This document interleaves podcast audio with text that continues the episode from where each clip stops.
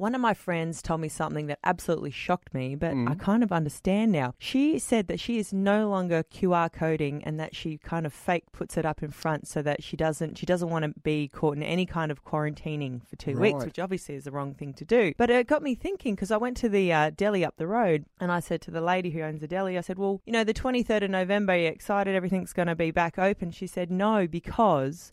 If someone comes into her store, QR codes, and tests positive, Yep. she has to shut down. Right. Right. Yep. So the twenty third of November, Mm. what does it mean? You know, is it is it? They say it's Freedom Day, but I feel like if we're still going to have to quarantine Yep. because we are going to be in close proximity of someone who has tested positive, or Mm-hmm. if we test positive, obviously we we're going to. Yes. COVID's coming. Is it? Are we going to spend a lot of time in lockdown? Jan from Croydon. Good morning, Jan. Well, I have to say, Erin, when you said about your friend, I actually stopped the car so I could ring because I think that's the most moronic attitude Mm. I've ever Mm. heard. Um, I just can't believe that people don't think this through. The reason, like, we went to the market Saturday morning, we wore our masks, we sat down, took the mask off. There were Yep. people everywhere, families. It, we've had a, such a good deal in the state. It's Mm. because people have been good about doing mask wearing and QR coding. And the reason they've been able to do that is because they've been able to contact trace any things that have cropped up and put the brakes on it early. If Mm. people stop QR coding, yes, we're going to get people coming into the state and we're going to get cases. If people stop QR coding, how the hell do they think we're going to stop it being Mm. a spreader event? Mm. Mm. And people like your friend that stopped doing it, they're never going to be able to trace them. And so we're all going to go back into lockdown or mini quarantines Mm. because they can't put the brakes on those events that do happen. Mm. It's just, it's a no brainer that you keep it going to enable them to manage the cases that are coming in. Yeah. And if you stop QR coding, then it's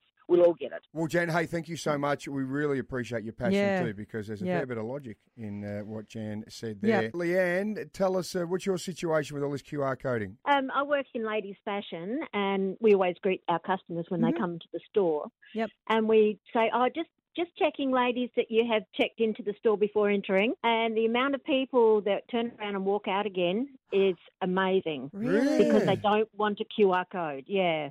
Wow. So we lose business because Yep. people refuse to do it. Chief Health Officer Professor Nicola Spurrier joins us. Nicola, thanks so much for coming on. No problems. Good morning. Good morning. Hey, uh, I've seen a lot of people, uh, Nicola, not QR coding, or it's definitely decreased, I, I suppose, in Mm. my mind. Are people not QR coding as much anymore because they don't want to avoid they want to avoid these quarantining? Look, I don't think so. I think people in South Australia are very good and they do understand the importance of it. I think it's probably more that we haven't had COVID in our state, actually. Was very pleased to speak to you this morning because as we get to the 23rd, we will be getting cases in our state. Mm.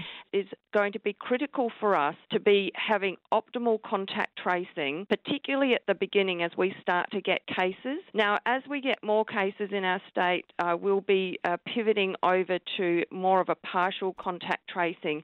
But in terms of the quarantine and isolation, we are Yep. looking at uh, differences between vaccinated and unvaccinated people. And I think Right. it's very clear that when you're um, fully vaccinated, you have less chance of actually getting the disease. And then if you do happen to catch it, reduces it, in fact, with both of the vaccines by about 65 Right. to 70%. But if you do catch it, it also reduces your risk of transmitting it. So people who are fully vaccinated will still be required to have a quarantine period, but it will Right. be reduced. So, So- that's important. But it, it possibly won't be 14 days if you are double vaccinated? That's exactly right. We're working through all our protocols at the moment and we'll have a lot of clarity for the 23rd. And that's really important also for businesses. We've had lots of sectors uh, get hold of us and say, what is it going to mean for our business? Are we going to have to shut down and such like? Um, so, of course, we need to have that clarity for businesses. But the bottom line here is if you're vaccinated and you Yep. have everyone in your workplace vaccinated, you're going to be in a much better position. Erin Phillips and Soda in the morning. Adelaide's number one breakfast show. Mix 102.3.